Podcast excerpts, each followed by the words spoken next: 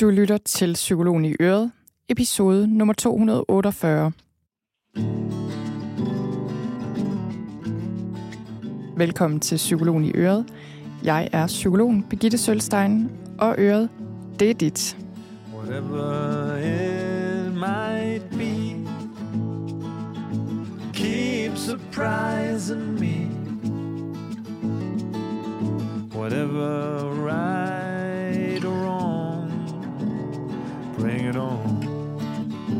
Velkommen til den her podcast episode som, øh, som skal handle om håb. Og det, jeg vil gøre her, øh, det er egentlig, tror jeg, eller ved jeg, at jeg vil sætte fokus på, hvordan vi kan give andre håb.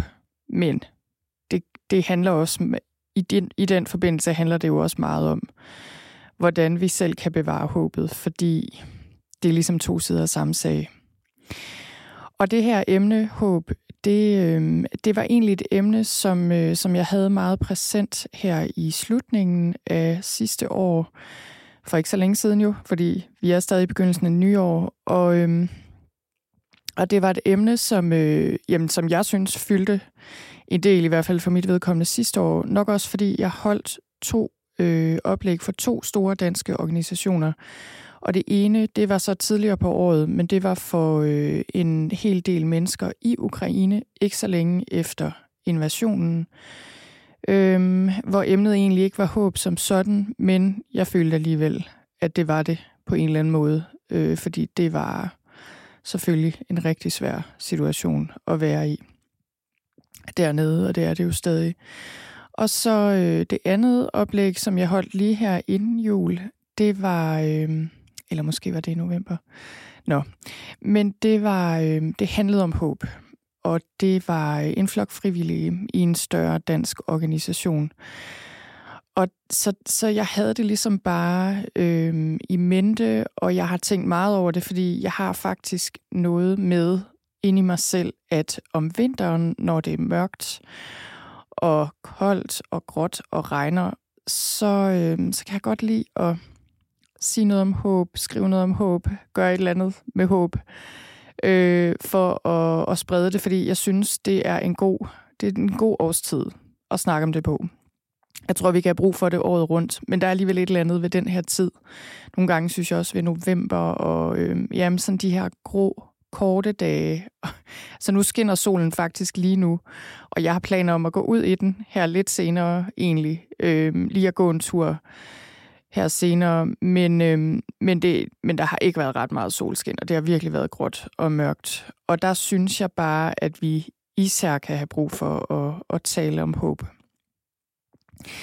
Nå, og så, øh, ja, men så, så, så det her emnehåb, jeg var også lige inde på min egen hjemmeside faktisk for at google mig, eller hvad hedder det, søge frem og se, hvad har jeg egentlig sagt om det her emne.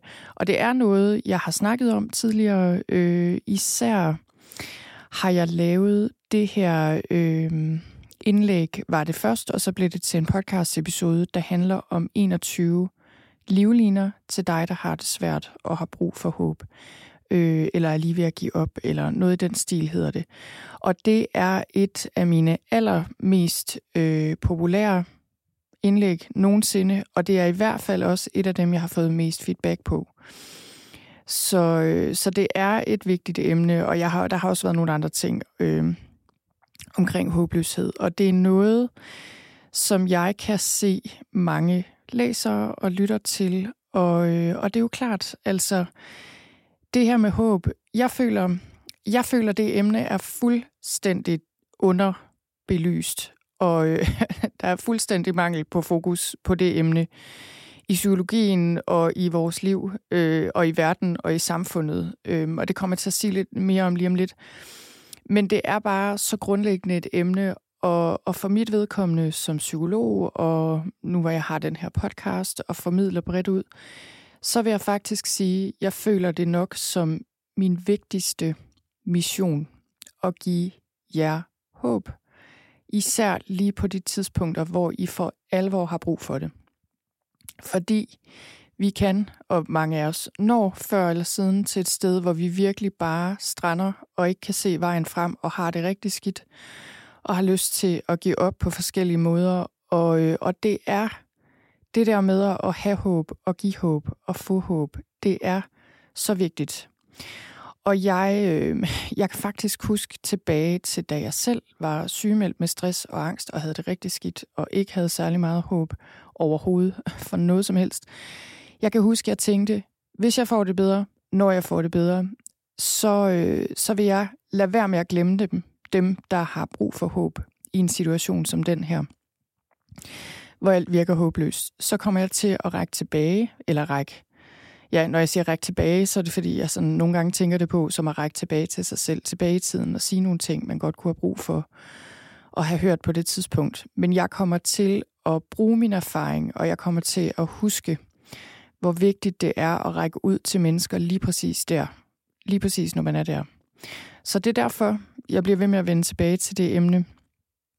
Og jeg føler også, det ligger egentlig sådan lidt som en understrøm i mange af de ting, jeg siger, hvad end jeg taler om stress eller angst eller øh, udfordringer i forældreskabet eller hvad som helst.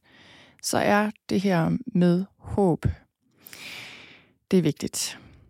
Så øhm, ja, lad os springe ud i det. Øhm, og det... øhm, det, jeg egentlig vil gøre her, det er, øh, jeg vil sige nogle af de ting, som jeg sagde i et af de oplæg, jeg holdt. Og øh, så derfor så bliver det her bare ligesom sådan en snak om håb. Så det bliver ikke en, øh, en, en liste eller en øvelse eller en noget som helst. Øhm, men, der bliver, men der bliver alligevel, tænker jeg, nogle praktiske anvisninger helt konkret i forhold til især det her med, hvad kan man gøre for at bevare håbet og også give andre håb. Så øh, det håber jeg, at du er med på derude. Og, øh, og lad os prøve at først kigge på det her ord håb, eller begreb håb. Øh, fordi hvad er håb for noget? Og nu, håb er jo bare et kæmpestort emne, og noget, man kan snakke om på mange måder. Men, øh, men sådan, som, øh, sådan som man kan se på det, det er som Charles Snyder, han ser på det i hans Hope Theory. Han er amerikansk psykolog. Og han definerer håb som en mental indstilling med tre komponenter. Det første er evnen til at sætte mål. Det andet er viljestyrke og tro på egen handlekraft. Og nummer tre er evnen til at finde flere veje hen mod målet. Så det synes jeg er nogle rigtig vigtige ting, det her faktisk. Og jeg kan godt lide den her måde at definere håb på, fordi det er virkelig også min erfaring, at det her med at kunne sætte os mål og arbejde på at øh, handle os hen mod at nå dem, det er mega vigtigt for os mennesker. Og det er ikke så meget fordi, at det gør os lykkelige at nå vores mål nødvendigvis. Det er mere det der med processen og have mål i livet, sætte os mål og tro på, at vi kan komme derhen. Øhm, og jeg synes også, at, at øh, den her definition af håb, den, øh, den peger også på, at jamen, det at have håb, det er ikke en overbevisning om, at alt er godt, eller alt kommer til at gå, som vi ønsker, eller at tingene altid ordner sig, fordi det gør de jo ikke. Så det vil være en utrolig overfladisk form for håb, som man ikke kan bruge til noget som helst.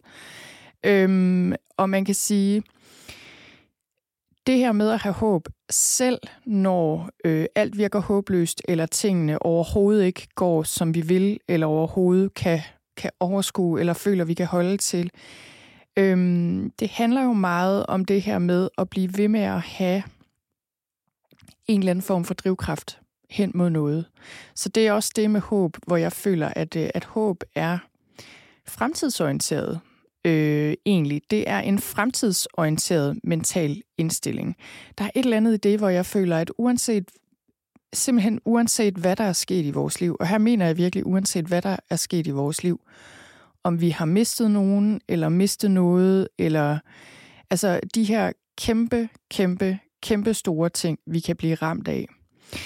Det der med en fornemmelse af, at der alligevel er håb og mening med det hele det, øh, det er grundlæggende, fordi hvis vi ikke har det, så giver vi op. Og så kommer vi jo ikke, så kommer vi ikke videre. Og med videre mener jeg ikke så meget, at når så glemmer vi det, der er sket, eller kommer os over det. Fordi det er ikke alle ting, vi glemmer eller kommer os over.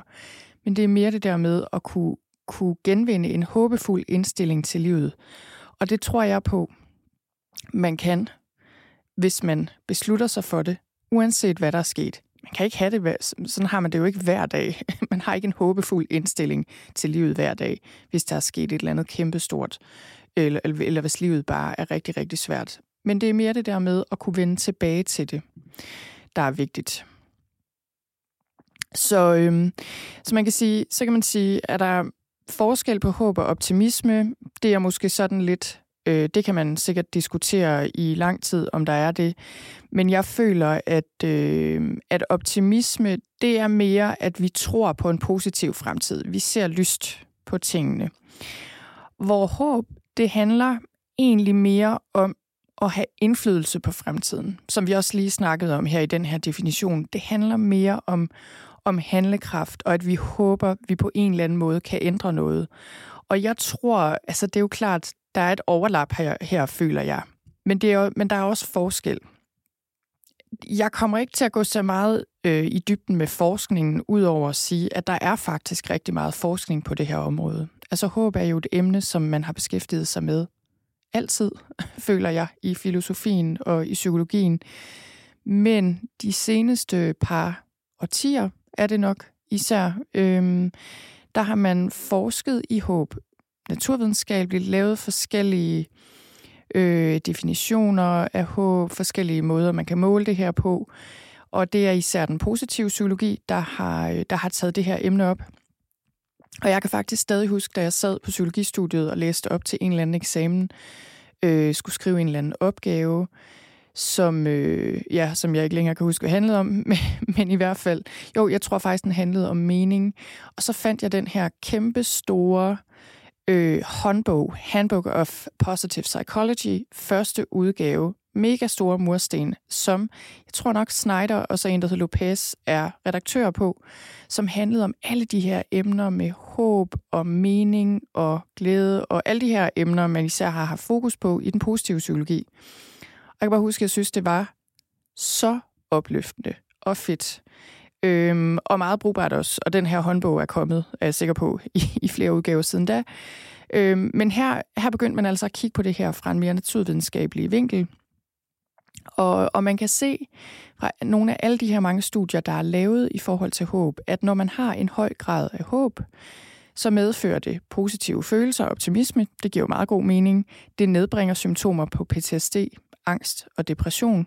Det gør os bedre til at håndtere sygdom. Det gør os også bedre til at komme os rent fysisk efter sygdom. Det giver os sundere vaner, giver os en længere levetid, giver os mere succes i forhold til uddannelse og arbejde, øh, hjælper os med at håndtere stress og modgang. Og det her, det var bare lige sådan en liste af nogle af de resultater, man ser igen og igen, når man forsker det her, forsker i det her. Så det er jo en, øh, en, ja, en mental indstilling, et karaktertræk, kan man sige, et personlighedstræk, som, øh, som kan have mange positive effekter. Og det er sådan med en håbefuld indstilling, øh, man kunne måske kalde det indlært, tillært håbefuldhed. Der er også noget, der hedder indlært optimisme, som, som jo er meget det samme. Men, men man kan sige, med alle de her personlighedstræk, der, der gælder der det, at ja, vi har selvfølgelig noget med os, men vi kan også tillære mange af de her ting øh, i meget høj grad, også langt op i årene. Så, så, øh, så det var lidt om forskningen. Og så vil jeg også sige noget, jeg også synes er, er meget interessant, og noget, jeg virkelig har tænkt meget på i mit eget liv. Det er det der med, at øh, håb, ja, det er fremtidsorienteret, men vores grad af håb er jo baseret på vores tidligere erfaringer – og det tror jeg hænger meget sammen med det her, øh, med fornemmelsen af handlekraft blandt andet. At vi har en følelse af, at vi kan overkomme ting, selvom de er meget svære, selvom vi ikke kan se løsningen lige nu. At vi har opbakning, når tingene bliver svært. Altså, på den måde er der jo rigtig, rigtig mange ting i vores liv. Den bagage, vi har med os, øh, de erfaringer, vi har med os, der, der danner grundlaget for vores grad af håb. Og det, der også og det, og det, jeg også tænker omkring det her, det er jo, det er klart, at hvis vi oplever rigtig meget modgang, mange traumer, øh, har en barndom, hvor alt er, er svært og meningsløst, og hvor der ikke er nogen til at bakke os op og installere noget af det her i os, jamen så tror jeg, at det kan ikke ødelægge helt grundlæggende, men det kan virkelig, øh, det kan virkelig betyde, at vi har en meget, meget lille grad af håbefuldhed omkring livet. Og, øh, og simpelthen, vi har, at vi, at vi ender med at få en kæmpe stor mangel på håb, hvilket så igen giver mange, mange andre problemer, som man nok kan se for sig. Ikke? Altså, hvis man ikke har håb og tro på, at tingene kan løse sig, jamen, så kan det være, at man bliver ligeglad øh, med sig selv og med andre mennesker. Det kan være, at man bare giver op. Altså, øh, så igen, det her med at have håbet øh, for fremtiden, det, øh, det er så vigtigt, og det kan være så ødelæggende, når vi ikke har det. Og ultimativt selvfølgelig kan det betyde, at vi ikke har lyst til at være her, og ikke kan se, hvorfor vi skal, skal det. Øh, hvilket jo er, er den allermest alvorlige konsekvens af håbløshed. Og, men også en ret al- almindelig konsekvens, vil jeg sige. Der er mange af os, der når til et sted før eller siden, hvor vi har svært ved at se en vej frem, og hvor vi tænker, måske var det bedre, hvis jeg ikke var her, eller jeg kan ikke holde det her ud længere, eller hvad nu. Nå, og hvis vi har det sådan, får jeg også lige lyst til at indskyde, hvis man har det sådan, hvis det er der, du er, eller der, du kender, øh, nogen du kender er, så er det meget, meget vigtigt at dele det med andre og få noget hjælp. Øh, gå til lægen eller henvende sig et andet sted, hvor man kan få noget hjælp til at komme ud af den her meget svære grad af håbløshed. Fordi det er en mental tilstand. Det afspejler ikke situationen øh, som den er. Og det er nemlig, og det er også en af de ting, jeg synes er så interessant, og som det er, synes jeg, meget vigtigt at minde sig selv om, det er, at vores håb for fremtiden, det præger, hvordan vi har det her og nu. Det præger vores oplevelse af vores liv lige nu. Så den her mentale indstilling, den præger, hvordan vi opfatter situationen. Og det synes jeg bare er så vigtigt, og, og det gælder jo alle mentale indstillinger, alle former for humør, at det præger vores oplevelse af vores liv, det præger vores oplevelse af vores muligheder, det præger vores syn på fremtiden. Og det er så vigtigt at minde sig selv om det her, fordi især hvis du er ramt af meget stor håbløshed, så ser du ikke realistisk på dine muligheder, på din fremtid, på dit liv. Det gør du ikke. Det er ligesom at have en sky overhovedet, og du kan ikke se noget som helst. Så derfor skal man også lade være med at drage for mange konklusioner. Øh, I hvert fald, hvis de ikke er særlig konstruktive. Øh, det skal man lade være med, fordi man ser ikke klart. Så, så det er jo lidt tilbage til det her, man siger. Det er jo lidt en kliché, men det her med, vi ser ikke verden, som den er. Vi ser verden, som vi er. Og hvis vi er totalt grebet af håbløshed, så er det måske der, vi lige skal minde os selv om, okay, lige nu ser jeg mere verden øh, i den her farve af håbløshed, end jeg ser verden, som den egentlig er. Ja, øhm, og tilbage til det her med, hvad betyder mangel på håb? Altså, jeg vil næsten ønske, at mangel på håb var en diagnose. Jeg tror, at den diagnose, den vil være meget mere brugbar end så mange andre de diagnoser, vi har nu om dage. Øh, fordi jeg føler, at mangel på håb ligger under mange andre problemer. Så det er ligesom problemet, der skaber mange andre problemer for os. Så det er klart, mangel på håb, det kan give håbløshed. Det kan gøre, at vi lukker ned og lukker i over for andre mennesker, også i forhold til os selv, så vi ikke kan mærke os selv længere, så alt bare bliver fladt og ligegyldigt. Det kan medføre depression øh, og enorm træthed også, altså energiløshed, øh, træthed. Det kan gøre, at vi får en følelse af hjælpeløshed, selvfølgelig opgivenhed, hvis vi føler, at der alligevel ikke er noget håb, at der ikke er noget, vi kan gøre. Det kan give os en følelse af magtesløshed, hvilket er en utrolig svær følelse at være i. Øhm, og, og den her form for, hvad skal man sige, passivitet. Øh, jeg tænker også, at vi meget ofte kan blive meget vrede og desperate og kyniske, hvor vi i virkeligheden mangler håb i forhold til vores situation eller i forhold til verdens situation. Så I kan godt se, det her med at kigge på nogle af de her ting, og jeg tænker, det her, det, og sådan noget som, som misbrug er jo også øh, et eksempel på, at man lukker ned og lukker i, eller prøver at lukke ned med noget, for ikke at mærke, hvordan man har det. Øh, den her håbløshed kan gå rigtig hårdt ud over andre mennesker, ud over vores partnere, eller kolleger, eller børn, eller bare verden i det hele taget. Altså, I kan godt se, at den her mangel på håb, den er, den, øh, den kan mangel på håb kan skabe rigtig mange problemer. Det, øh, det tror jeg virkelig fyldt, fuldt og fast på. Og det er jo ikke fordi, håb løser ikke alle problemer, men jeg tror på, at håb gør os i stand til at være med livet, som det er, på en mere konstruktiv måde. Øh, det er der bare slet ingen tvivl om. Så øhm, ja, og, de, og derfor er det vigtigt, synes jeg, at, øh, at vi ved noget om, okay, hvordan kan jeg give mig selv håb, lære mig selv at være håbefuld, og hvordan kan jeg give det til andre, når de virkelig har brug for det.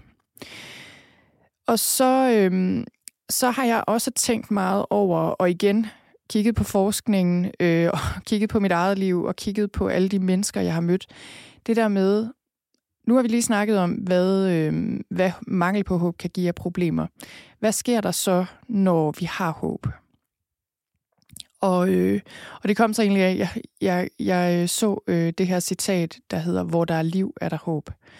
Hvilket øh, jeg ikke er helt sikker på er rigtigt rent psykologisk, fordi det er ikke altid, vi har så meget håb, selvom vi lever. Men omvendt synes jeg, man kan sige, hvor der er håb, er der liv. Det er ligesom om håb får os til at altså vækker os til live på forskellige måder. Så når vi har håb, så tilskynder det os også til at handle. Det giver os mere energi, det gør os mere kreative, vi bliver bedre til at løse problemer. Øh, vi åbner hjertet ud mod verden, ud mod andre mennesker. Vi tør godt at åbne hjertet, og vi tør at tro på, at der er en mening med det hele, eller i hvert fald et formål, eller det på en eller anden måde kan betale sig at tage et skridt mere i en eller anden retning. Vi tror på fremtiden, vi tror på andre, har mere tillid til andre, deltager i fællesskaber, samarbejder øh, med andre om ting, hvilket jeg tror er en af de allervigtigste ting i forhold til at få håb. Selve den her følelse af at være i fællesskab med andre. Øh, om end det så er at, at være sammen med andre omkring et eller andet projekt rent fysisk. Men det kan også nogle gange være for eksempel at læse nogen af noget, eller lytte til noget, eller se et kunstværk, eller hvad det er. Altså det her med, når vi som mennesker mødes på forskellige måder. Og selvfølgelig giver det os glæde og optimisme i højere grad. Ja, så øh, det var sådan en lille tour de force i forhold til noget af det her med, hvordan vi kan give håb. Eller slutter, hvad, hvad hele det her med håb handler om, og hvordan jeg ser på det som sådan en helt grundlæggende ting, og hvor vigtigt det her er. Og, øhm, og det jeg så vil gøre nu, det er egentlig at give jer, øhm, give jer mit syn på, hvordan vi bedst kan give håb til andre. Og det er jo ikke, fordi jeg har opskriften. Jeg tror, der er en milliard måder, vi kan gøre det her på. Øh, og, og man kan sige, til syvende og sidst, så kan vi forsøge at give håb til andre. Det er ikke altid, de tager imod det. Øh, så enkelt er livet jo desværre ikke. Men, men der er nogle ting, vi kan gøre, som, som hjælper andre. Som er helt konkrete. Og jeg tænker jo faktisk, at det allerførste, vi kan gøre, øh, hvis vi kender et menneske, der har brug for noget opmundring, brug for noget håb, det er at, det er at være der simpelthen. Og jeg tror, det, det er meget vigtigt at minde os selv om det her, fordi når vi, når vi er sammen med nogen, der bare har det rigtig svært, så vil vi gerne gøre en masse for at løse det og sige en masse. Og det er også rigtig godt at gøre noget og sige noget, hvis vi kan. Men det, kan, men det er også svært, øh, selvfølgelig. Og der er jo ikke rigtig noget, vi kan sige og gøre. Ikke altid i hvert fald. Nogle gange er der, men ofte er der ikke, øh, hvis situationen er rigtig svær. Og så, så skal man virkelig minde sig om, at alene, du, man skal minde sig selv om, at alene det, at du er der, det bringer håb. Det, at der er et andet menneske ved vores side, det hjælper, når vi, øh, når vi har det svært. Øh, men det er også det der med, alene det, at der dukker en anden op, det er der noget håb i. Altså det der med, der er et andet menneske. Øh, det, det føler jeg virkelig repræsenterer håbet i sig selv. Og det vi så også kan gøre for folk, det er, at vi kan gøre det, øh, som, øh, som hænger meget sammen med det her med bare at være der overhovedet. Det er, at vi kan vi karriere for håbet, imens folk ikke selv har det. Og øh, det vikarierende håb, det er et, øh, et begreb, som en, der hedder Johan Kulberg, jeg tror nok, han var psykiater, nu bliver jeg lige i tvivl, men, øh, men det er hans begreb, det vikarierende håb. Og det er det der med, at vi på en eller anden måde kan repræsentere håbet, og vi karriere for håbet, når folk ikke selv har det. Og det kan være, øh, vi siger noget med, jamen jeg ved, der er et håb, det skal nok gå, selvom du ikke ved det lige nu. Vi skal nok komme igennem det her, du skal nok komme igennem det her en dag ad gangen. Øhm, og, det, og, jeg, og nogle gange er det noget, man kan sige, men jeg føler også rigtig meget, at det er noget, man kan udstråle igen ved overhovedet at være der. Og jeg tror rigtig meget tit, rigtig ofte, så, øh, så hjælper vores udstråling og vores tilstedeværelse, hjælper folk allermest. Og det vil sige, hvis vi udstråler, at vi er der, hvis vi er nærværende, hvis vi udstråler varme og venlighed og omsorg og tålmodighed kan det være, og nogle af de her ting, det, øh, det er en måde at være der på, og det er også en måde at, at fortælle folk på, jamen der er håb her i livet. Og, øh, og jeg synes også nogle gange, så, øh, så det der med at være sammen med folk, uden at forsøge at fikse dem, eller fikse situationen, det kan bare være sådan en enorm lettelse. Og det kan også være svært, øh, men jeg kommer sådan til at tænke på her den anden dag, hvor jeg havde en veninde, der ringede. Jeg var rigtig ked af det.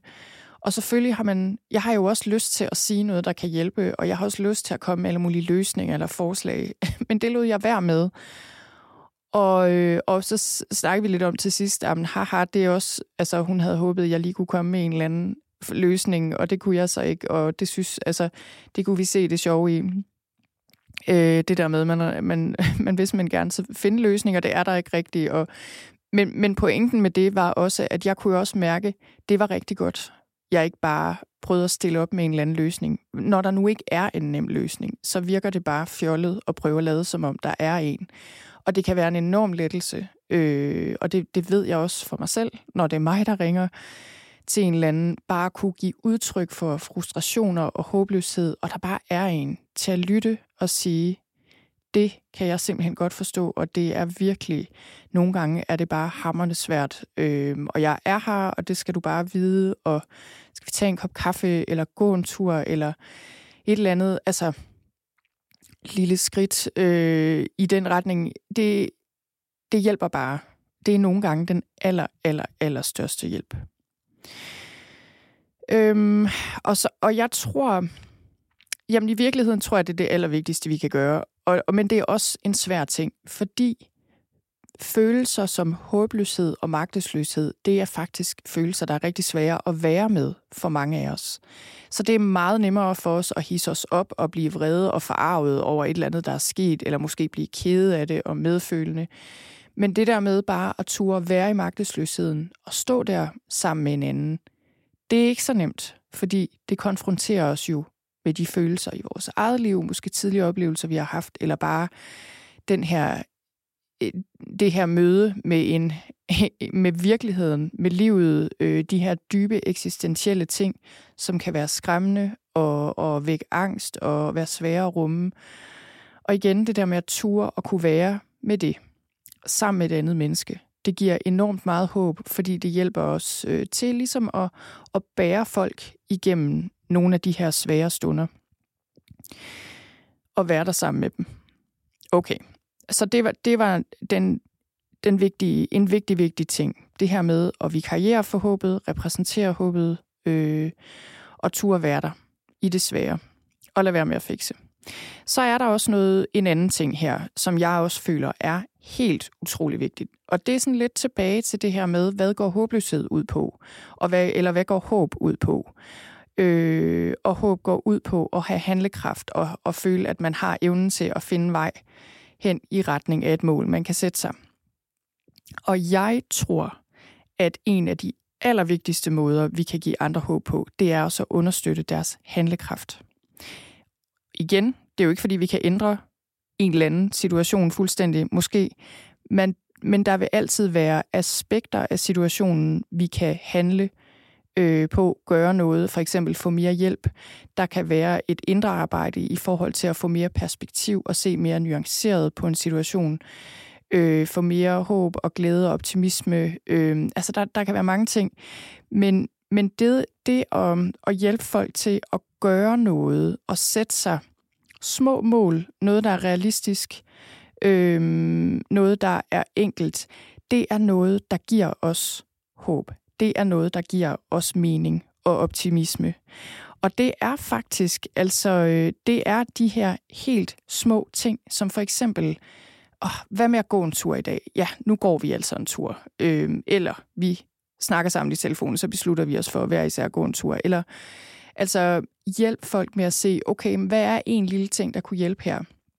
Kan vide, hvordan du kan tage et skridt i den retning. Og det er, fordi vi mennesker, det er der forskning, der peger på, de mennesker, der har mål her i livet, øh, er de mennesker, der trives bedst. Og her snakker vi ikke om karrieremæssige mål, eller altså på den måde de her kæmpe store sådan, ydermål, som vi måske nogle gange tænker. Det er mere det der med at, have, at sætte sig et mål og nå det. Og det kan være at, at indrette en vindueskram, så den er hyggeligere, eller pænere, eller få tørret støvet af øh, i stuen. Altså, det kan være ting i den stil. Øh, det kan være at få ringet til nogen, vi ikke har snakket med i lang tid. Eller det kan være at få, få samlet familien. Eller det kan være et eller andet kreativt projekt. Eller, altså det kan være på indre eller ydre planer. Og det kan være bitte små ting, som, øh, som lige at komme ud og få noget solskin. Øh, handlekraft og det at sætte os et mål, og så hjælpe folk med at finde ud af, okay, mm, okay, hvis, hvis du synes, det er svært, og øh, nu tager jeg lidt aktuelt emne her stadig efter nytår, at komme i bedre form, og du føler dig fuldstændig håbløs, og det her, det hele kan bare være lige meget, jamen, du har prøvet den her strategi 100 gange, den har ikke virket. Er der, kan vide, om der er en anden vej hen til det mål, du ikke har prøvet endnu? Og øh, så det her med at, øh, at være kreativ i forhold til os selv, i forhold til andre, øh, og finde flere veje hen mod målet, justere på målet. Og det der med at finde ud af, okay, hvordan kan vi, øh, hvordan kan vi putte små mål ind i hverdagen? Hvordan kan vi understøtte handlekraft på en eller anden måde? Det er, det er en kæmpe ting. Og jeg kan godt mærke, når jeg snakker om det her emne, så er det sådan, det er lidt dobbelt, fordi jeg er dybest set af den overbevisning, eller det er jo ikke bare mig, jeg tænker, det er en kendt skærning. Vi kan ikke hjælpe andre, hvis de ikke vil hjælpes. Altså, det kan vi bare ikke. Og vi skal virkelig passe på med at give gode råd og komme anstigende med alle mulige handleplaner og kreative problemløsninger, hvis folk ikke er interesseret i det. Så, så det, jeg siger her, det, øh, det handler jo meget om at blive på egen banehalvdel, men tilbyde hjælpen, hvis man bliver spurgt øh, eller åbne op for mulighed for, at man kan hjælpe, hvis der ligesom virker, som om der er behov for det. Og så se, øh, om der er behov for det, og om der er, øh, om der er den mulighed. Så det, jeg tror, at øh, når man lytter til det her, så skal man også lige tjekke ind med sig selv og tjekke, okay, er jeg den overansvarlige type, der bare render rundt og tager ansvar for alle andre end mig selv, og gerne vil bringe håb og glæde til alle i verden? Øh, og ligesom, men til gengæld har lidt svært ved at, at blive på min egen banehalvdel og lade folk tage ansvar for deres eget liv. Altså, så skal man, så skal man lige tjekke sig selv en ekstra gang. Ja, øhm, så, øhm, så jeg tænker egentlig, jeg kunne også godt tænke mig lige at sige nogle, nogle helt konkrete ting egentlig, som man kan sige, fordi det er noget af det, jeg også selv kan synes er mega svært, når man er sammen med nogen, der har det svært, og hvad skal man sige, og hvad skal man gøre? Øhm, men inden da, så får jeg lige lyst til at, at dele et par ting faktisk med jer, som er et par citater. Og det ene er et citat fra en psykolog, der hedder Edith Eger, som er, jeg tror, den psykolog i verden, jeg beundrer mest. Hun er næsten 100 år. Hun bor i USA. Hun har, det er ikke så længe siden, hun har udgivet sin seneste bog. Øh, hun har blandt andet udgivet en bog, der hedder The Gift, og The Choice. Og det er fantastiske bøger. Hun er mega inspirerende. Hun overlevede holocaust øh, og ophold i koncentrationslejre som helt ung.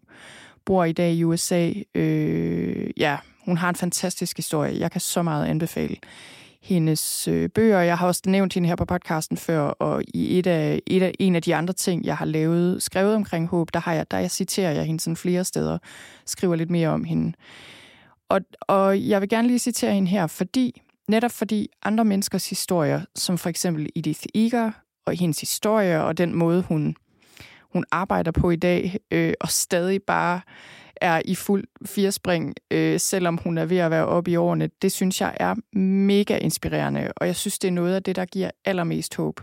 Det er, når vi kan høre andres historier og være vidne til andre menneskers liv. Andre, der har overlevet ting, som er fuldstændig uhyrlige, og som har levet med vildt svære omstændigheder, og så se, hvordan de gør det, hvordan man rent faktisk kan gøre det, og stadig have et liv, der giver mening, og hvor, hvor der er masser af håb og glæde.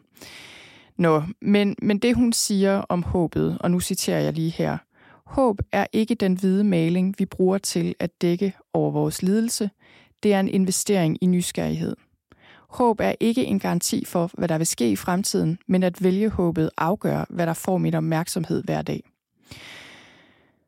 Og det synes jeg bare er så godt et citat og siger så meget om håb, at det er ikke så meget, at vi tror, at alt er skønt og lyserødt.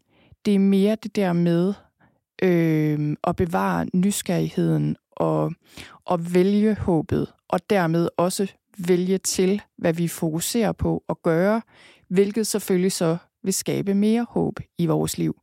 Så det er også det der med, håb er en aktiv handling. Det er en beslutning, om vi vil have håb i vores liv. Og det er også noget, jeg nogle gange har brug for at minde mig selv om, når jeg bare siger, at alt er håbløst, og jeg kan ikke, og det hele er svært at det, det giver ikke nogen mening at sige, at alt er håbløst. Øh, det, der giver mening, det er at sige, jeg vælger at finde noget håb i den her situation. Uanset hvor dybt jeg så skal grave, eller hvor langt jeg skal lede, jeg er ligeglad. Jeg finder noget håb. Om ikke andet, så finder jeg... Øh, altså en af de ting, jeg nogle gange tænker på, det er det der med, når man har gennemlevet, eller er i gang med at gennemleve noget meget svært, så er man også i gang med at få nogle erfaringer i forhold til, hvordan det er. Det vil sige, så kan man hjælpe andre mennesker, der også gennemlever det samme, fordi det betyder så meget at have nogen, der ved, hvordan det er. Så allerede der er man i gang med at, at få en erfaring, der kan bruges til noget, også selvom man måske ikke havde lyst til at få den erfaring. Nå, så det var det ene, jeg lige ville give jer her, og, og så det andet, jeg også fik lyst til at, øh, at læse op for jer, det er faktisk et digt, eller en lille del, del af et digt af den øh, amerikanske digter Robert Frost, som øh, ja, er en kendt amerikansk digter. Jeg vil ikke sige så meget om ham. Øh, men, men han har øh, nogle sådan lidt forskellige kendte digte, og, øh, og han har det her mega lange digt, som jeg så ikke vil læse op, men så er der en lille del af det her digt, som er ret kendt. Og det læser jeg op, øh, og jeg læser det op på engelsk, fordi det, det er helt sikkert oversat til dansk, men det, det har jeg ikke lige her. Og så tænkte jeg, så det bedre at læse det op på engelsk, end at, øh, end at begynde at oversætte det. Men, øh, men her er lige nogle få linjer af det digt. Len says one steady pull more ought to do it. He says the best way out is always through. And I agree to that, or insofar as I can see no way out but through. Så, øh, så det her, det er jo det der med, The best way out is always through. Det er den, øh, den kendte linje fra det her digt. Og, øh, og som Robert Frost også siger her, det giver jo meget god mening, fordi det er sådan set den eneste vej, der er. Øh, der er ikke andre veje. Og, øh, og jeg tror, at der er et par grunde til, at jeg gerne ville dele det her med jer. For det første, så er det det der med, at det at give håb til andre, og det selv at bevare det, det handler rigtig meget om bare at blive ved. altså simpelthen et skridt foran det andet. Find en eller anden måde at komme igennem det på. Øhm, på en måde, fordi man kan sige, at vi kan komme igennem ting på måder også, som ikke rigtig, som i virkeligheden ikke rigtig bringer os igennem, men som får os til at sidde fast, eller ligesom bringer os tilbage i stedet for. Som for eksempel, som jeg lige sagde, misbrug, øh, og det kan se ud på mange måder. Altså vaner, der bare ikke gavner os, men som skader os. Øh. Men det der med at prøve at komme igennem og få hjælp til at komme igennem på en god måde, det er altså bare nogle gange det, det handler om, simpelthen.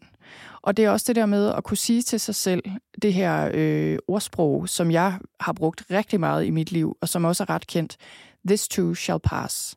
Også det her kommer til at passere. Tingene ændrer sig. Det er øh, i buddhismen er det en af grundsætningerne. Alt forandrer sig. Og alt forandrer sig virkelig, på godt og på ondt. Alt forandrer sig. Det vil også sige, selvom man er i en situation, hvor der ikke er så meget håb, så kommer det til at forandre sig med tiden.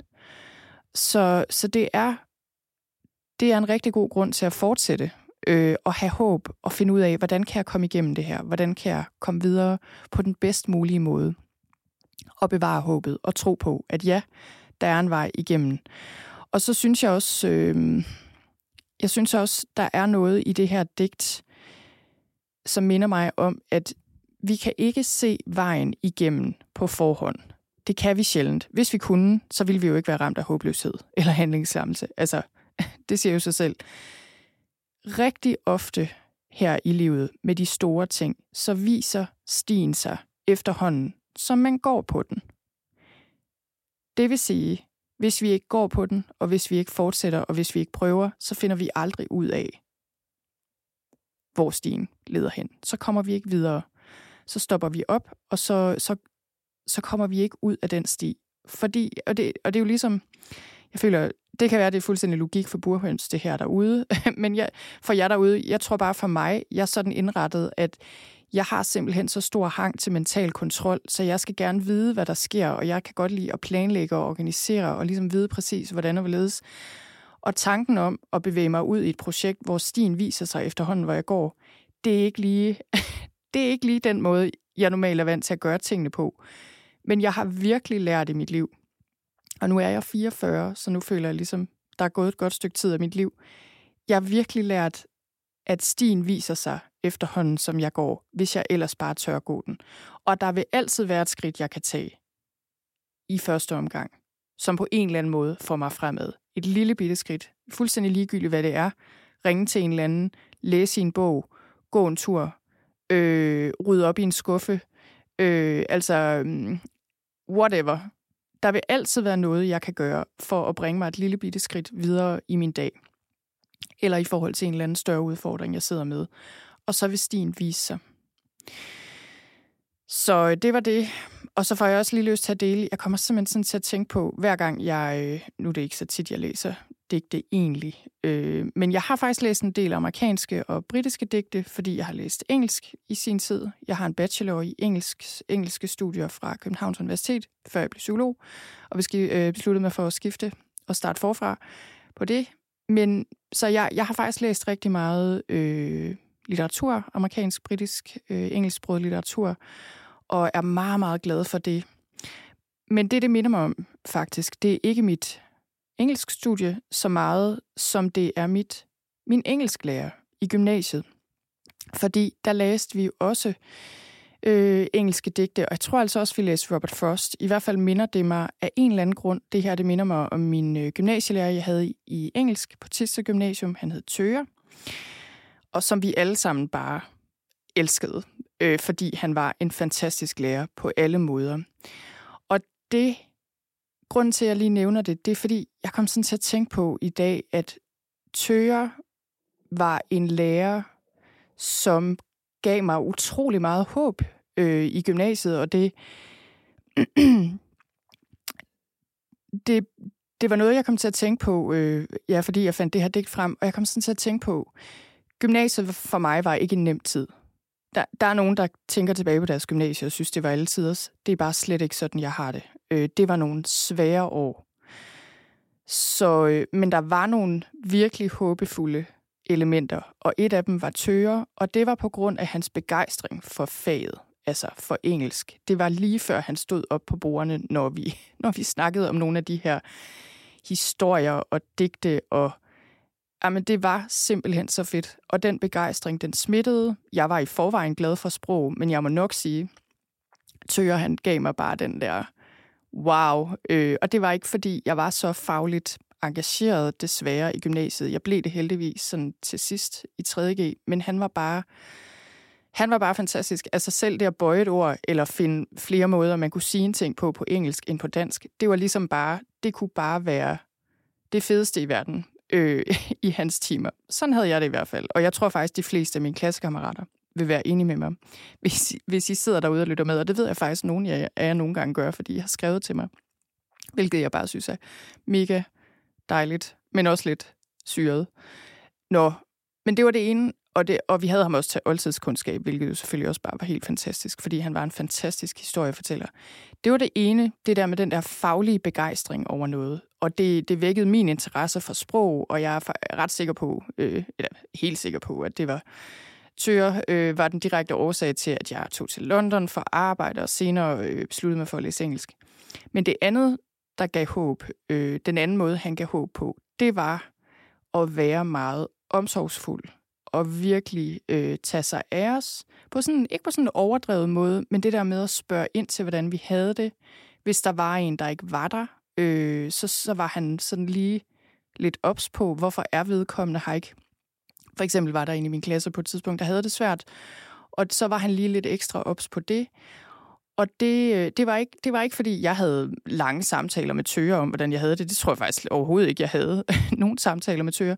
Men vi, jeg kunne bare mærke, at han brød sig om os, og han, øh, han lagde mærke til os, og han bekymrede sig om, hvordan vi havde det. Og det var bare kæmpestort, øh, og det var virkelig et af lyspunkterne i min gymnasietid. Ja, nå. Nu mister jeg fuldstændig tråden, fordi jeg sidder her og kommer tilbage til min gymnasietid og til tøger. Øh, og det slår mig lige lidt, det, det slår mig sådan lige lidt øh, ud, egentlig. Altså, det, det er nogle store ting. Nogle store ting, der var på spil der. Nej, det vi skal nu, det er, at vi skal tilbage til det her med, okay, hvad gør man så? Øh, hvad gør man så? Og øh, man kan sige, noget af det, som jeg havde meget fokus på, da jeg holdt de her oplæg, øh, det var egentlig også det der med, hvad gør man for at passe på sig selv i en situation, øh, hvor folk har det svært. Fordi der er også noget med det. Og jeg sagde noget om øh, forskellen på at, at være der øh, med empati og med compassion og sådan noget. Det vil jeg ikke sige så meget om nu. Det er noget, jeg tidligere har sagt noget om, hvordan vi vi er der for andre uden selv at brænde ud. Det er noget, jeg har sagt i forbindelse med, jeg har sagt noget om det i forbindelse med forældreskabet, det særlige forældreskab. Jeg har sagt noget, øh, jeg har sagt noget om self-compassion. Øh, der har været et par afsnit om det, så det kan man gå ind og søge på på min hjemmeside, og så kan man sådan dykke lidt mere ned i det, hvis man tænker, at det er vigtigt.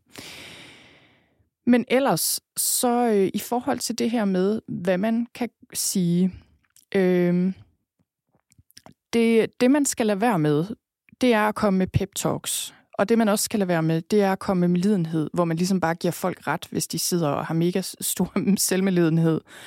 Øh, man skal også lade være med at støtte folk i andre selvdestruktive ting. Altså det kan være dårlige vaner eller alkohol, altså at man henter en flaske vin, hvis man ved, at folk har et problem med det, øh, har en vane med at drukne soverne. Altså det skal man lade være med. Man skal også lade være med at tage for meget ansvar og ligesom gå helt over bord. Øhm, så, så der er nogle ting her, der er vigtigt at være ops på, som man ikke skal gøre. Men ellers, her er noget, vi kan gøre, og også enten sige, men eller også bare udstråle. Det synes jeg også tit er det, det handler om. Ikke at sige så meget, men mere bare udstråle det. Men ellers her er nogle af de ting, man kan sige, det er, jeg ved godt, det er svært. Og man kan også sige, jeg er her, du er ikke alene, jeg bliver her. Vi finder ud af at komme igennem det her sammen, for eksempel. Øhm, så kan man også sige, er der noget, du har brug for lige nu? Og så kan det nemlig være, det, det er sådan lidt forskelligt, om det giver mening at spørge om det, men det kan netop være, at folk siger, jeg har faktisk bare brug for, at du lytter. Jeg har ikke brug for, at du foreslår alle mulige løsninger. Det ved jeg i hvert fald, det tit er det, jeg selv har brug for. Man kan også sige, ved du hvad, det er helt okay at have en dårlig dag. Du behøver slet ikke at være overskudsagtig, du behøver ikke at være i godt humør eller noget som helst. Det er bare helt fint. Vi kan godt hænge ud alligevel. Vi kan godt gå en tur alligevel, eller drikke en kop kaffe.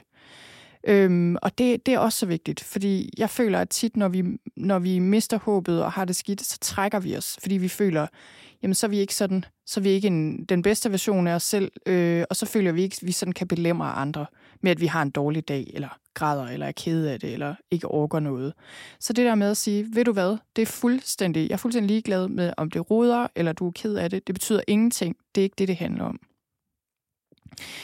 Noget, man også kan gøre, det er, når, når det giver mening selvfølgelig, det er faktisk at lede samtalen over på noget andet for at aflede. Og det kan også være aktiviteter, man foreslår, som kan aflede folk. Øh, og igen, det skal man jo kun gøre, når det passer. Men det kan være en kæmpe stor hjælp. Det der med, at der kommer nogen, Øh, simpelthen og begynder at snakke om noget andet, noget interessant, noget man interesserer sig for, øh, eller foreslå, ej, vil du hvad, skal vi ikke se den her film, eller jeg hørte også om det her emne i radioen. Øh, så, så simpelthen find noget meningsfuldt, opløftende, noget, der giver noget håb, at snakke om og, og aflede for folk, for folk ud af den her negative spiral, de måske er havnet i. Og på samme måde, så kan man øh, sådan på en, en, øh, en fint følende måde, skal det her selvfølgelig være, men simpelthen at dreje folks opmærksomhed over på noget af det, der fungerer, øh, men også egentlig rigtig meget på, på det, der er godt i situationen. Så det er ikke så meget sådan, at nu, nu skal vi også fokusere på, på alt det, vi har, eller jamen, der er jo også fattige børn i Afrika, der ikke har noget at spise, så det går nok. Altså, det er ikke det, jeg mener. Det, jeg egentlig mener, det er sådan helt på et sansligt plan at gøre folk opmærksom på noget rart og behageligt, som er her lige nu.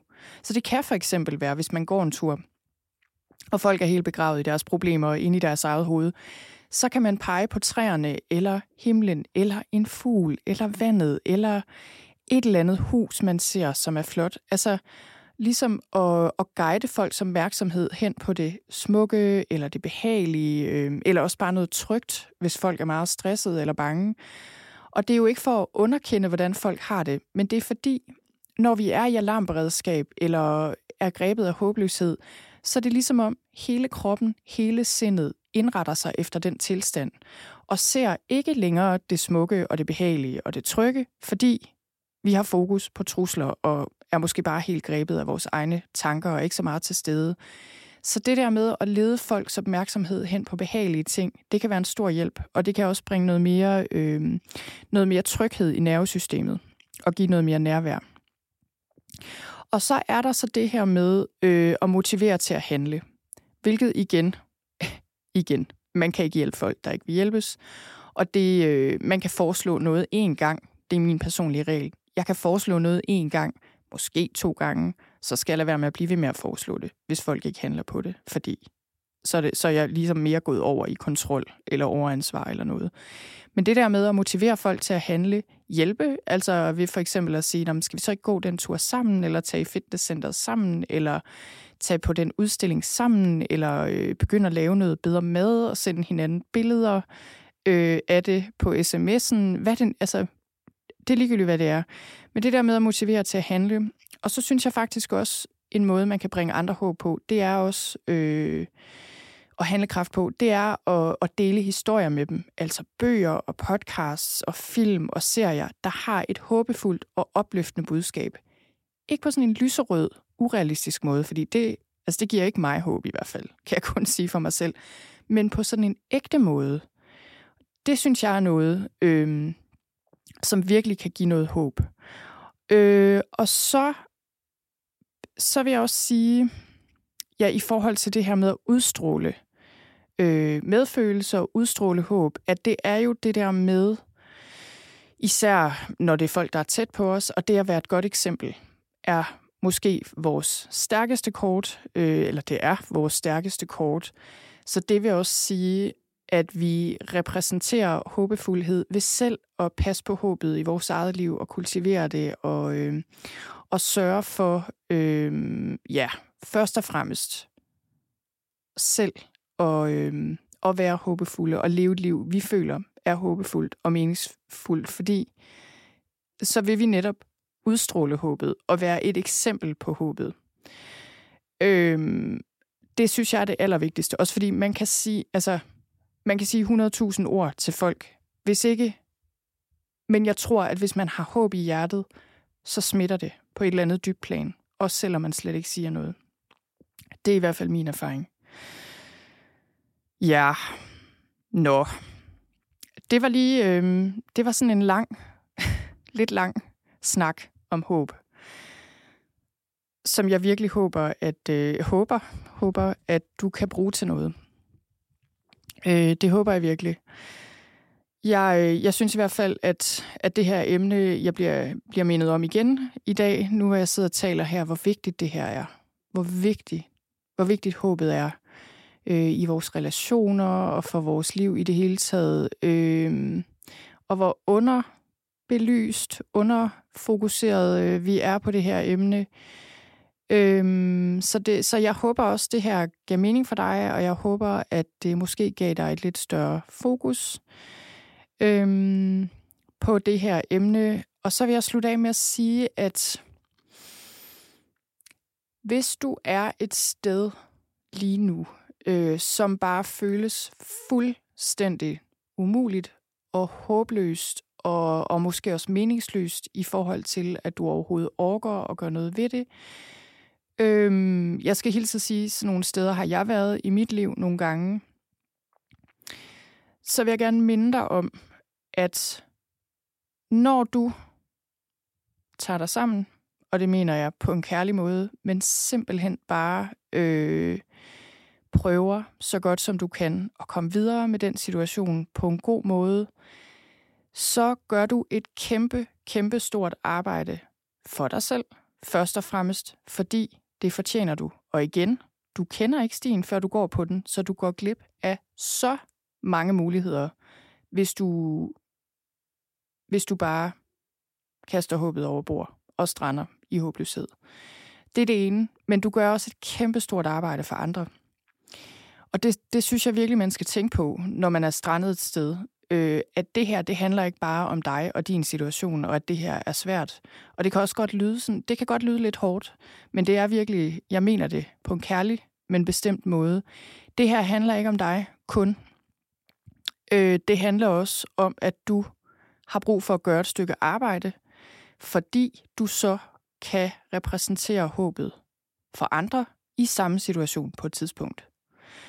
Og jeg kan godt sige, at med nogle af de meget svære ting i mit liv, øh, der har været flere, men jeg synes, en af tingene har været angst, som jeg til tider har tænkt, det her er større end noget, jeg kan håndtere, og det altså, er så håbløst på så mange måder, hvis man virkelig er ramt af angst.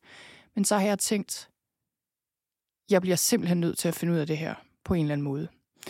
Øh, fordi det er ikke kun mig.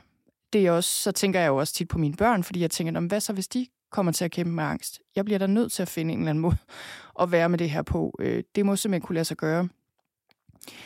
Og så har jeg tænkt, at som psykolog, der er det noget med at, øh, at repræsentere håbet, så jeg ikke bare kommer anstigende med en eller anden fagbog, hvor der står, sådan og sådan gør du, men det har jeg så ikke selv kunne finde ud af. Altså, der er masser af ting, jeg ikke selv kan finde ud af. Jeg kan heller ikke finde ud, altid finde ud af at håndtere angst, men jeg er godt nok kommet langt.